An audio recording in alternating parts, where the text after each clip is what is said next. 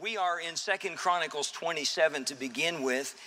In the nation of Judah, that is the southern kingdom of God's people, they had 20 kings over their history and one queen during that time. The whole span of the life of the nation of Judah was somewhere in the realm of 350 years or so. Of those 20 kings, all but eight of them were disasters. Uh, a number of them were just as wicked as could be. The queen was a woman named Athaliah. Her mom and dad were Ahab and Jezebel from the northern kingdom of Israel. So, sort of lets you know her background just a little bit. Of those eight kings that the Bible would describe as godly, one of the common statements is they walked in the ways of their father David, the man after God's own heart. Of those eight godly kings, the Bible has much to say. There are names like Hezekiah, Jehoshaphat, and so forth, of which there are many, many chapters of scripture that contain the stories of those particular kings. They were, they were men, sometimes they came to the throne when the nation was in a dark place, but these were men of, of spiritual depth. They were men of, of great bravery, and they had the courage to stand up against the culture of their day, and God used them to turn their nation back to God. And again, some of them, their exploits are almost legendary. And between 1st and 2nd Kings and 1st and 2nd Chronicles, men like Hezekiah, men like Jehoshaphat, those two in particular, many, many chapters written about them. But there's one king, the one that we read about tonight, named Jotham, who gets an, gets an entire mention of 16 verses between uh, 1 Kings chapter 15 and, se- I'm sorry, 2 Kings chapter 15 and 2 Chronicles chapter 27. He ascended the throne at the age of 25. By the age of 41, he had passed away. Of this, this man Jotham, who began fairly young as a king, there is not one negative thing that is said about him. Um, notice, if you would please, in verse 2 and he did that which was right in the sight of the Lord, according to all that his father Uzziah did, howbeit he entered not into the temple of the Lord. You say, wait a minute, he didn't go to the temple? How can you say he was a godly king? Well, you got to know who Uzziah was. Uzziah started out as a great king. He also went by the name of Asa. And God blessed this man. God used him. Uh, Uzziah reigned over Judah about the time that the prophet Isaiah had his ministry going. Um, and God blessed him. And we read a little bit about him in chapter 26. Uh, the Bible says, uh, in verse 15, the last part of that verse, his name spread far abroad, for he was marvelously helped till he was strong. Uzziah was blessed and used by God in great ways, but when he was strong and established, that old thing called pride crept into Uzziah. The Bible says, But when he was strong, his heart was lifted up to his destruction, for he transgressed against the Lord his God and went into the temple of the Lord to burn incense upon the altar of incense. He overstepped his bounds in the temple in Jerusalem only a priest from the Jewish tribe of Levi was allowed to serve in the temple. Uzziah was of the tribe of Judah, the wrong tribe.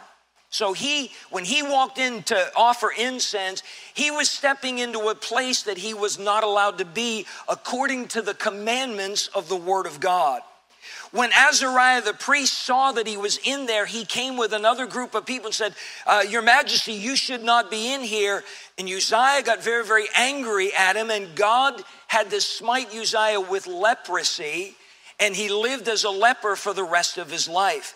When it says of Jotham that, uh, howbeit he entered not into the temple of the Lord, what that means is he didn't make the same mistake his dad did.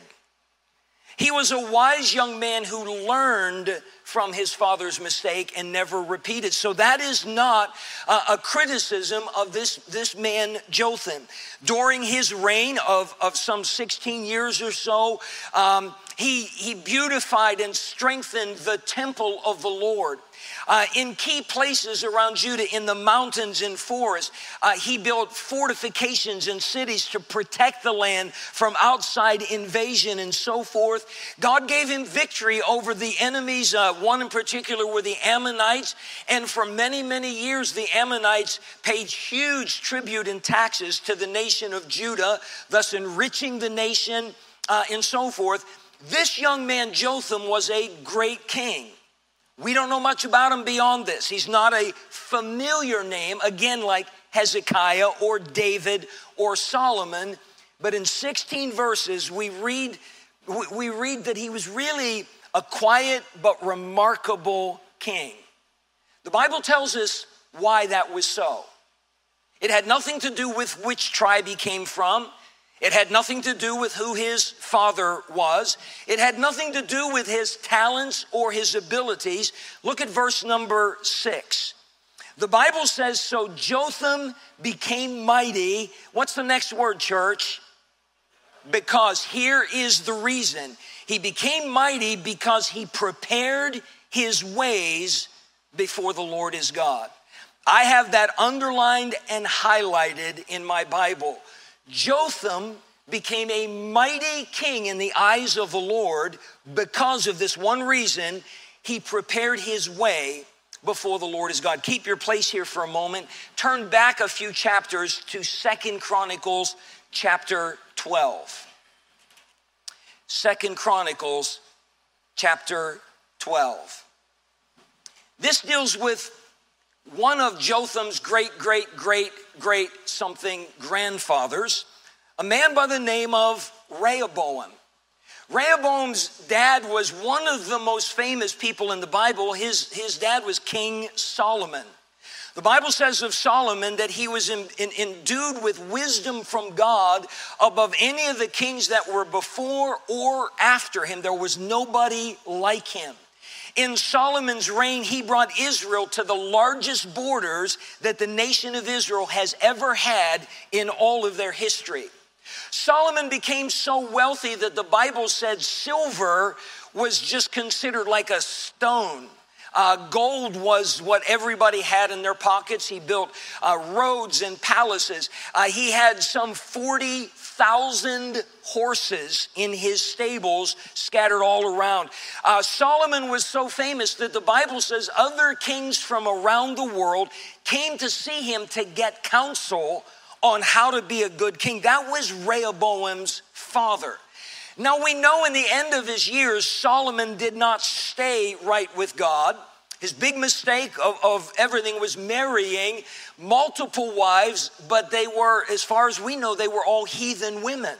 There's no record in the Bible that Solomon ever married a Jewish girl.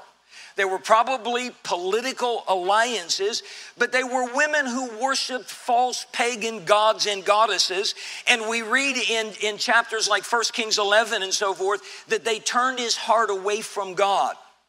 But as Rehoboam grew up, his dad still had the hand of God on him. His dad did not start really drifting, the Bible says, until he was old.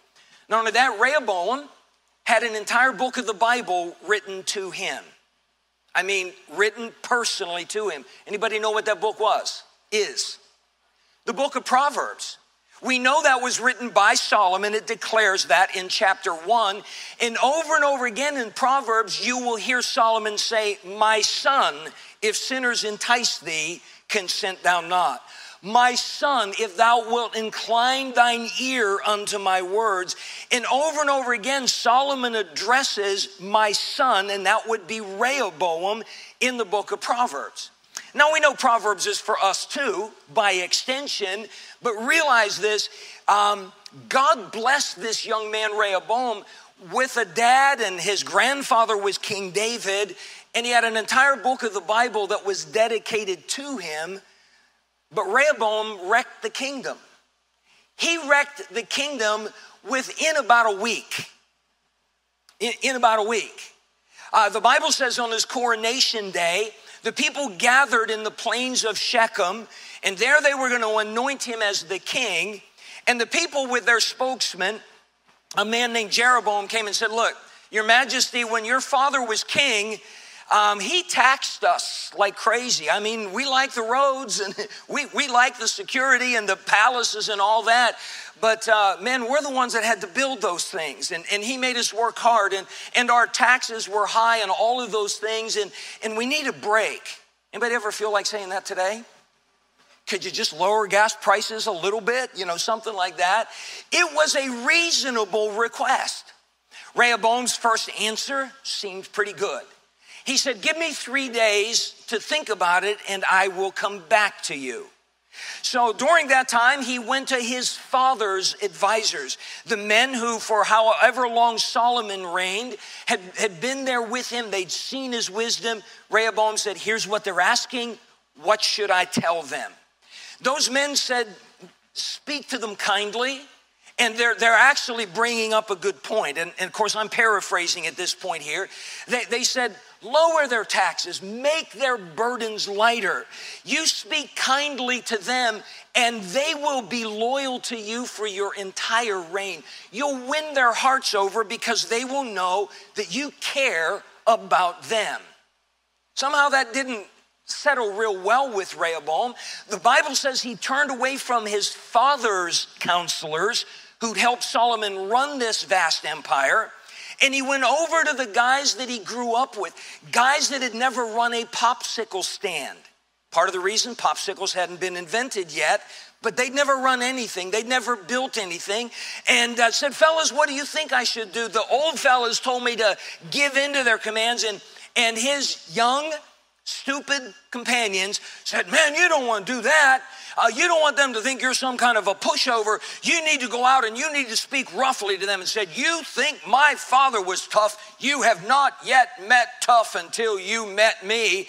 And the Bible says that Rehoboam rejected the counsel of the older men, embraced the counsel of the younger men, and he went back and he spoke roughly to them.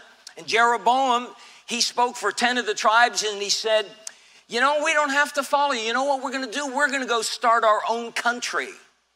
And they took 10 of the tribes and started the northern kingdom of Israel. And Rehoboam was left with two tribes down in the south that became called Judah. That was on his first week on the job. Think about that. Um, Rehoboam was a disaster as a king. The Bible tells us why. If you're in uh, Chronicles chapter number 12, look at verse 14. And he, that's Rehoboam, did what? He did evil. Next word, church. Because here's the whole reason because he prepared not his heart to seek the Lord.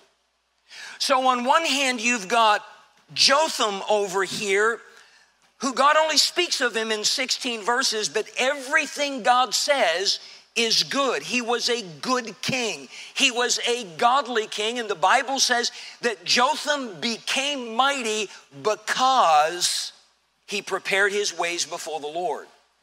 You have his predecessor, one of his great, great, great something grandfathers, who destroyed the kingdom within a week of becoming king and the Bible says he did evil because he prepared not his heart to seek the Lord.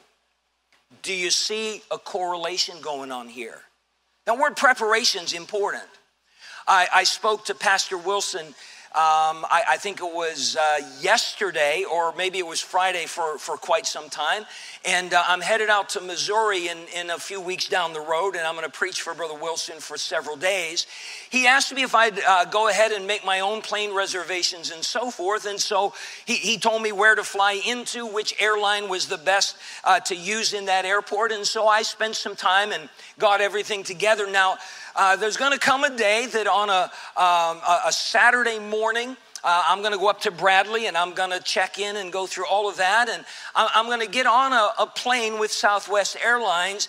The last thing that I want to hear when I get on there is, This is your captain speaking. Do you ever notice that most of the time the captain sounds like Charlie Brown's school teacher? Walk, a walk, a walk, walk, walk, walk, walk. Uh, the last thing I want to hear is, hey, I've never flown a plane before. I just always thought it'd be really cool to do that. And uh, Southwest just decided to let me have a whirl at it. I, you know, I've been driving my dad's car since I was 16. I think I can handle it. You have a good day. Would you stay on that plane? No, we're automatically assuming that the man or the woman or the people in that cockpit that are going to fly that plane have spent a lot of hours preparing for the job. Am I correct on that? How many have had surgery in the past, somewhere along the line? Not, sadly, I've had too many of them. Um, usually in the operating room, my experience is, is I, I meet the whole team, the nurses, the anesthesiologist I've already met.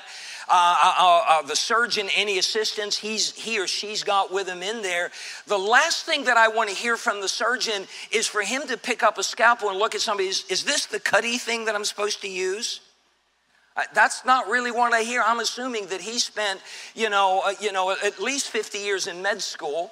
I want to know that he's prepared for the job.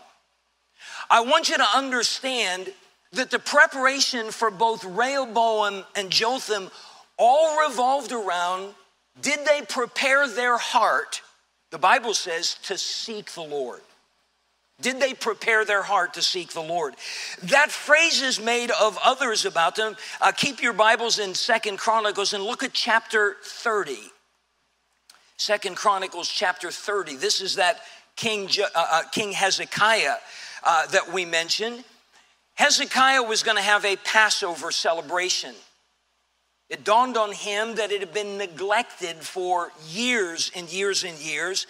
So they hastily sent messengers out through all of the kingdom of Judah to bring the people together to observe the Passover. Um, it was done so quickly uh, that in many ways there, there wasn't a lot of time for these people uh, to, to go through the ritual cleansings and purification process that they should have. Look in verse, uh, if you would please, verse 17, Second Chronicles 30, verse 17. For there were many in the congregation that were not sanctified. Therefore, the Levites had the charge of killing the Passovers for everyone that was not clean to sanctify them unto the Lord. For a multitude of the people, even many of Ephraim and Manasseh, Issachar and Zebulun, had not cleansed themselves, yet did they eat the Passover otherwise than it was written. But Hezekiah prayed for them, saying, The good Lord pardoneth every one that prepareth his heart to seek God, the Lord God of his fathers, though he be not cleansed according to the purification of the sanctuary. Now, it was done in such haste. These people came from afar. They hadn't had time to go through every part of the Mosaic law preparing for the Passover. Hezekiah prayed for them. Again, notice that prayer. The good Lord pardon everyone that prepareth his heart to seek God, the Lord God of his fathers. He prepared his heart to seek the Lord. Therefore, that's why he became mighty. He did evil because he prepared not his heart to seek the Lord. So, what does it mean to prepare our heart to seek God? What does that mean? Um, I, I, could take you tonight to the book of Ezra. I could take you to First Chronicles. I could take you to a number of places in the Bible where this phrase comes up to us about people who prepared their heart to seek God. Sadly, I think far too many Christians are sort of just coasting through the Christian life, or we're just sort of walking blindly, hoping we're going to find our way, and accidentally, somehow along the line, we're going to, eh, things are going to turn out for us, and we're going to have a close walk to God. We're, we're going to have a good marriage. We're going to raise godly children. We're going to have a strong, vib- vibrant ministry. And we think it's just all about guesswork and trial and error and so forth. It really comes down to preparation. Again, you wouldn't fly in a plane with a pilot who's not prepared. You would not allow yourself to go into surgery uh, under the knife of a surgeon who is not properly prepared. The question is do we even know what it means to prepare our heart to seek the Lord? If we don't even know what it is, how can we follow in the footsteps of a Jotham or a Hezekiah or an Ezra or a Jehoshaphat of whom similar statements made? If we're not careful, we'll more than likely follow in the steps of a Rehoboam. Maybe our intentions are fine. We don't know what Rehoboam's uh, thought life and intentions were in all of that. I don't think he meant to destroy his kingdom. I don't think he meant to cause a civil war, but he did it anyhow. And the Bible says the reason was because he prepared not his heart to seek the Lord. What does it mean to prepare to seek the Lord? There's several things that come to mind to me. Number one, we'll, we'll speak of Jotham now. We'll go back to tw- uh, chapter 27, that one verse 6.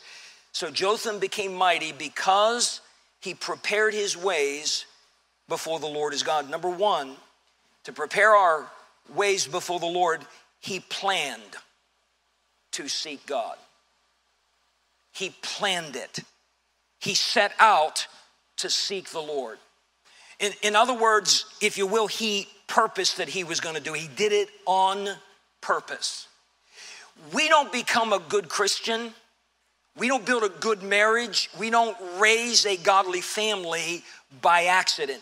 We don't do it by accident any more than somebody climbs Mount Everest by accident. You do that on purpose. Somewhere along the line, Jotham planned to do this. He, he resolved within his heart, I'm to seek God. Maybe he looked at what happened to his dad and he saw how a, a, godly king that was so greatly blessed got lifted up and destroyed by pride. And there was something in, in Jotham that said, I don't want to make that same mistake. And so at some point in his life, he said, I'm to seek God. I'm not worried about what anybody else is going to do. I'm going to seek God. Look at verse number two again, the last part. The Bible says, and the people did yet corruptly. You know what this means? Jotham was in the minority. Jotham wasn't going along with the crowd. Jotham was swimming upstream against the crowd. Everybody else is doing wrong, but here's a young man that said, I don't really care what everybody else is doing. I'm gonna seek God. I'm gonna make God my focus. I'm gonna make pleasing God the most important part of my life. If you wanna come along and you wanna join me in that, that is fine. But if you will, I have decided to follow Jesus, no turning back. It all starts with that decision. I'm, I'm planning, I'm resolving in my heart that I am gonna seek God. And by the way, the idea of seeking God was not testing the wind to see which way it was blowing. That's what Rehoboam did. I'm, I'm gonna see who comes back with the answer that I like the most. Jotham didn't do that. He said, I'm gonna seek the Lord, and he did it on purpose. Trina and I did not have the privilege of being raised in Christian homes. I got saved as a teenager. She was a bus kid from the time that she was four years of age. Um, our homes were vastly different, but they were unsaved homes. Mine was a bit more stable. Uh, Trina's father was an alcoholic. Uh, he was into drugs. He was in a Hell's Angels type motorcycle gang that was very big in the Dayton, Ohio area. Um, I was around him, sadly enough, uh, where I saw him when he was drunk. He was what would, would be referred to as a mean drunk. Trina's mother went to heaven a couple weeks ago. The celebration of life for her was yesterday. Um, I'm guessing that when Mary passed away, she didn't weigh 80 pounds. She's had COPD for a number of years, but in all the years that I knew her, and my wife said that that was just the way she always was, 93 pounds was her average weight. She was a small lady. Trina told me stories of her dad coming home blind drunk, and her and her little brother Jimmy, who's five years younger than her, running out of the house, running two blocks down the street to their grandparents' home. And the last thing she saw on the way out the door was her father throwing her mother against a wall. That's what she grew up with. I didn't grow up with that kind of violence in my home, but it was an unsaved home. So as we got saved and we're becoming high schoolers, dating is becoming a thing, we get into to college and so forth, and we realized that somewhere along the line we're hoping that we, we were going to find a, a partner for life. God would lead us to someone, and He led us to each other, for which I am going to be eternally thankful for. But the reality was, we entered into marriage with no idea what a Christian home was supposed to look like. I saw how my dad treated my mom most of the time, and it wasn't good. He didn't beat her, didn't throw her against the wall, uh, but he was a, a, a verbally abusive guy. Um, I, I didn't know what a Christian husband looked like. Trina's family never went to church. The first time they went to church with her was for our wedding. Next time they went to church was for Tim's kindergarten graduation. And over the years, the only times they went to church was for one of our kids' graduations or one of our children's weddings. Um, n- neither of us had it, but my wife told me this when she was in high school and dating was becoming a, a reality for her, and she realized that someday one of these guys that she was dating was going to end up being her hubby. She made a decision. She said, My children my children are never going to live through what I did.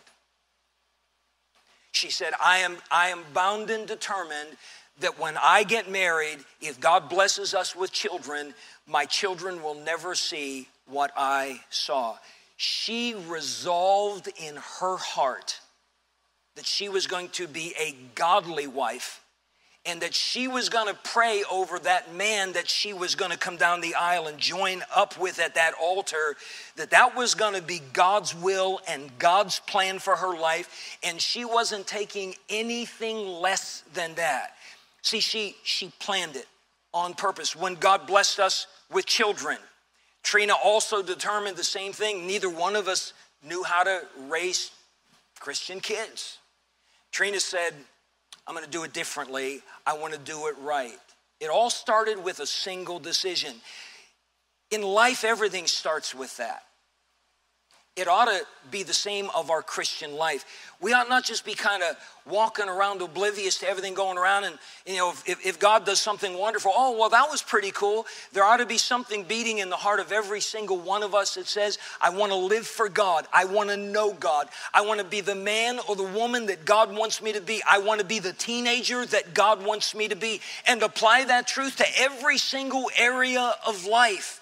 Um, he prepared his ways before the Lord, and that's why he became mighty. And it all started with a decision. He planned on purpose I'm going to seek God with my life. Number two, not only did he plan to seek the Lord, doing it on purpose, he purposed to seek the Lord. You say, isn't that the same thing? Not at all. There's such a thing as making a resolution there's another thing called resolve. They're, they're two different things. A resolution is what we do on New Year's Eve and say, in the new year, I'm gonna do this or I'm gonna stop doing that. That is a resolution. Resolve is on January 3rd, uh, January 1st, you put that resolution into practice and you keep it up every single day. I remember my first New Year's at the Edge Fitness Club. I've been training with Sam for a while, and I walked in one day and I, I knew something was different because the parking lot was filled from one end to the other. They have three handicap parking spaces out in front of the gym. Three. By the way, if you're not handicapped, do not park there. I will come after you. It just don't do it, don't do it. But they had three. They were they were all taken. I'm one of those guys that looks and see. Do they have a tag hanging in the window? Okay, I'll let them go. I had to park all the way over by McDonald's in the winter with the snow I'm still learning how to walk on this thing and I'm trudging over there. What in the world's going on? I walked into the gym. Every machine was taken, every bench was taken. Uh, the area called the turf was just, uh, I mean, just loaded. There were people I'd never seen before. They were all over the place. And it was a Monday, so I was going to be working with Sam in an area called the cage. So I was still going to have the bench and the machines and all that. And I asked Sam, I said, What in the world is going on? He goes, um, uh, These are the resolutioners.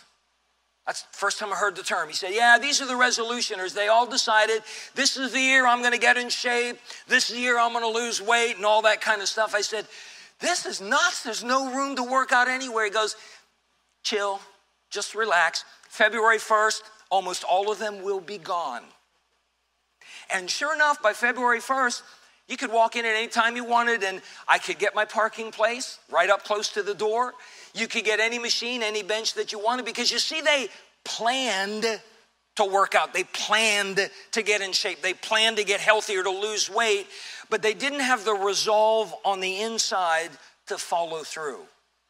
See, Jotham didn't just make a decision, yeah, I want to seek the Lord and then just get distracted and move on. He had a resolve that said, I decided that I'm going to follow the Lord. I'm going to seek God's will, God's plan, God's ways for my life. He prepared his ways before the Lord. He planned it, then he purposed it. It was Jacob who was wrestling with the Lord one night. He was at a crossroads. His brother was coming to kill him. He was wrestling with the Lord in the middle of, uh, of the night, and as the, the, the morning began to, to dawn, the Lord said to him, He said, uh, It's time to go, let me go. And Jacob responded, said, I will not let thee go except thou bless me. See, Jacob had that resolve in his heart. I'm hanging on. I need God's blessing. My family's at stake. My life is at stake. The promises of God are at stake. I need God more than I've ever needed God, and I'm not letting him go until I get his blessing. We are so easily dissuaded from doing what we ought to do. We're so easily talked out of doing right. We're so easily drawn aside to things that aren't important or that are contrary to the to word and the will of God. Jotham never allowed that. He didn't just make the plan and resolve on, I'm going to follow the Lord. He resolved in his heart, if you will, by the grace of God I'm going to stay faithful. I'm, I'm going to need God every step of this journey, and I'm not letting go of God. Many of us start out well. Over the years of being in the ministry, 43 years now, I've seen a lot of people start out. Um, human beings, we're great at starting, we're not real good at following through.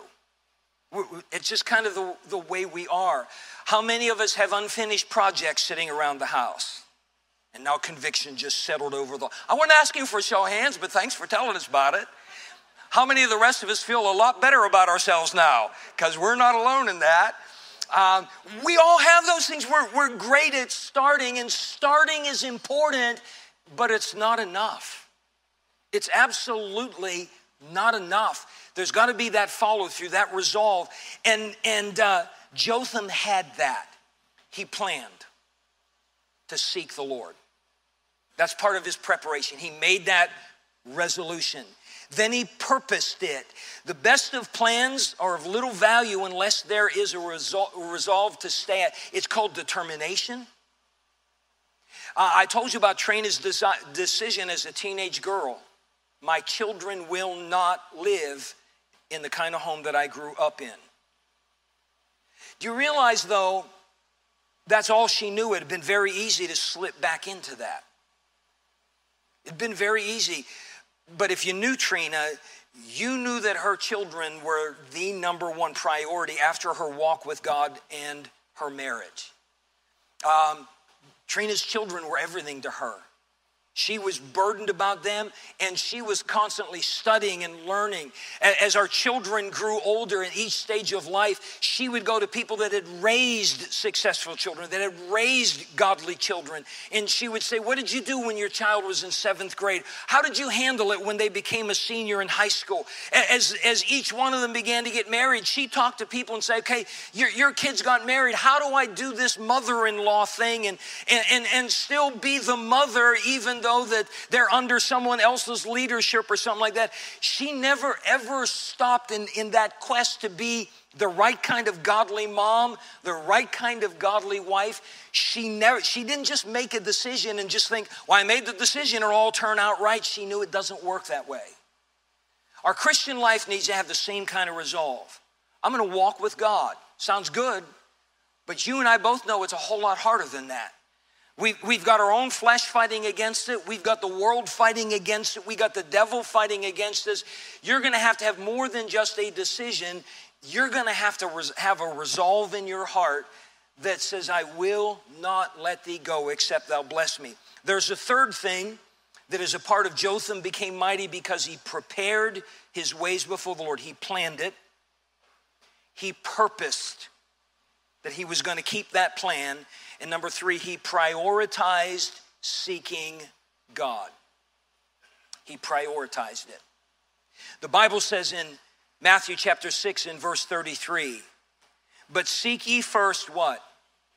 The kingdom of God, and all these things shall be added unto thee. What things? Clothing, food, shelter, all the things that we need to survive in life. Jesus said, Don't go living for them. You put God first, and God will make sure that you have everything else that you need. Seek ye first the kingdom of God. Turn, if you would, to Proverbs chapter 3.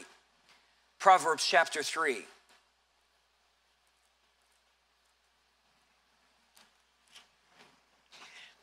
In verse number 5, I know we know the verses, we could quote them, maybe even sing them. Trust in the Lord with all thine heart, and lean not unto thine own understanding. In all thy ways acknowledge him, and he shall direct thy paths. Verse 6 is where I want to draw your attention. In all thy ways acknowledge him. Consider our guy Rehoboam over here. He's first day on the job. Jeroboam and all the people of, of Israel come to him with their request. If you read through the scriptures, you will never see one time where Rehoboam said, Lord, what should I do? Now, we did see him asking the wiser older men that served with his father, and that was a good thing. That was the only good smart thing that he did, but you still don't see him saying, Lord, what do you want me to do? I, have got this challenge, this decision that I got to make. I don't, I don't want to mess this up on, on my first day. Lord, what do you want me to do? It, it just never came. But it was Solomon, his dad, that wrote to him in Proverbs chapter 3 Son, in all of your ways, acknowledge God. Every decision that you've got to make, Lord, what should I do? Well, no, I think I can handle this one. No, in all thy ways acknowledge him. Even if you think you know the answer, and even if you find out later that what you thought was right, acknowledge him. God, what do you want me to do? And God will show you. God will show you through the clarity of the Word of God. God will never lead you to date an unsafe person. God will never lead you to go get a job as a bartender or a drug dealer. Those things are clearly in the Word of God. He's not going to tell you to do that. God's not going to lead you and guide you to run with the wrong crowd. Uh, God's always going to lead you in a way that lines up with the Word of God. But there are other things in life, such as of all the Christian young ladies in the world, who should I marry? Well, I never found a verse that said, Her name shall be called Trina. It wasn't there. But I had a lot of parameters in God's word. She needs to be saved and she needs to love the Lord and she needs to have a good testimony and she needs to have a heart for God. Um, pretty wasn't really at the top of my list, but I ain't gonna lie, it was on my list. I don't want ugly kids. I still don't know what happened with Tim, but I don't want ugly kids. Um, in all thy ways acknowledge him. You see, I believe if we want to know God's plan for life, he'll show us if we're honest about it. He'll show us. And that's what Jotham was. Rehoboam didn't really want to know what God had to say.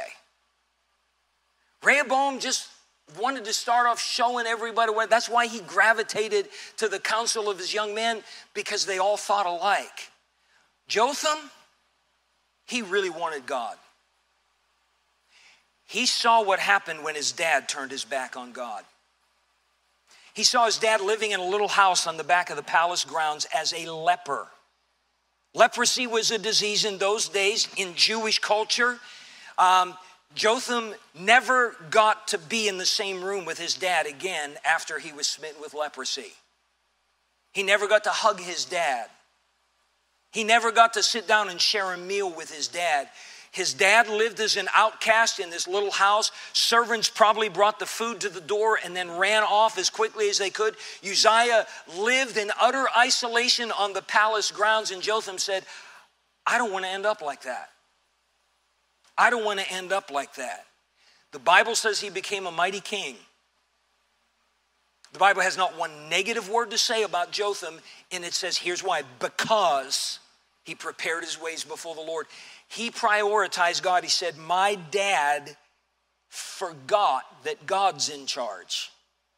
My dad got the idea that he could do what he wanted because he was a king and he had been so blessed. He said, I don't want that mistake.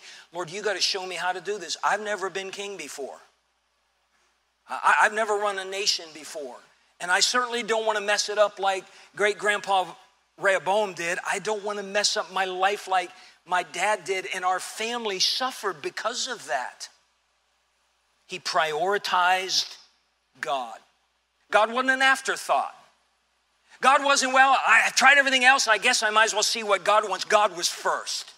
Let me find out what God says and I'll do it. It wasn't, uh, I'll, I'll try God's way as long as it makes sense to me. God's way doesn't always make sense.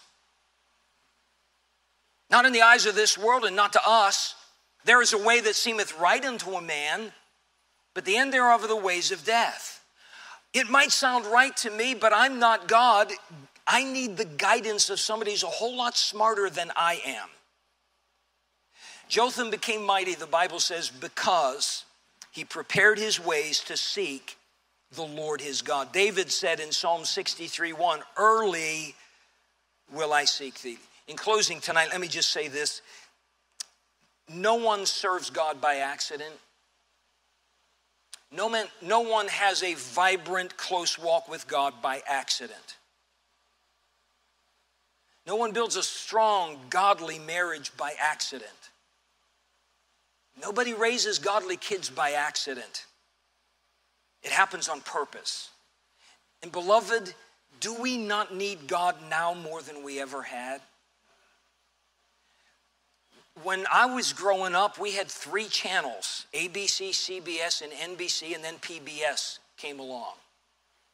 When I was growing up, they, they actually had censors watching everything, and if, if it was deemed inappropriate anyway, they would make them delete the scene or delete the entire episode. I grew up on Leave It to Beaver. Wally and the Beav had an alligator. How many remember that episode? What was his name? Mr. Something. It's going to haunt me all night long. I'm going to text you all in the middle of the night. I remember the alligator's name. They were trying to hide it from their parents. And so, uh, they, they, what's that? Did you figure it out? No, they're just talking in church again. I started such a bad habit with you guys this morning. I'm sorry. Um, uh, they, are trying to hide this alligator from their parents. So in one scene, it was in their, their bathroom, in their, their, their bedroom. They had it in the tub there. And um, when the camera, when they were filming the scene, they got just a little bit of the commode in the frame, in the shot. Did you know the censors made them delete that shot? They said it's inappropriate to show that on TV. Where are those censors now? That's all they want to show. And then some. Life has changed. You young couples are raising children in a world that I never imagined and my parents never imagined would ever exist. Do you not need God? Do, do you not need His help, or, or, or are you just going to wing it? There's too much at stake to wing it with your children, with your marriage, with your walk with God keeping your purity, keeping your testimony right. There needs to be some people that says, I'm going to learn from the mistakes of a Rehoboam and not go that route. But I'm going to follow in the footsteps of a guy named Jotham, of whom only 16 verses of the Bible are about him. But he became mighty because he prepared his way to seek the Lord. In whose footsteps are we going to choose to follow? Can we pray together? Father, thank you for the Bible.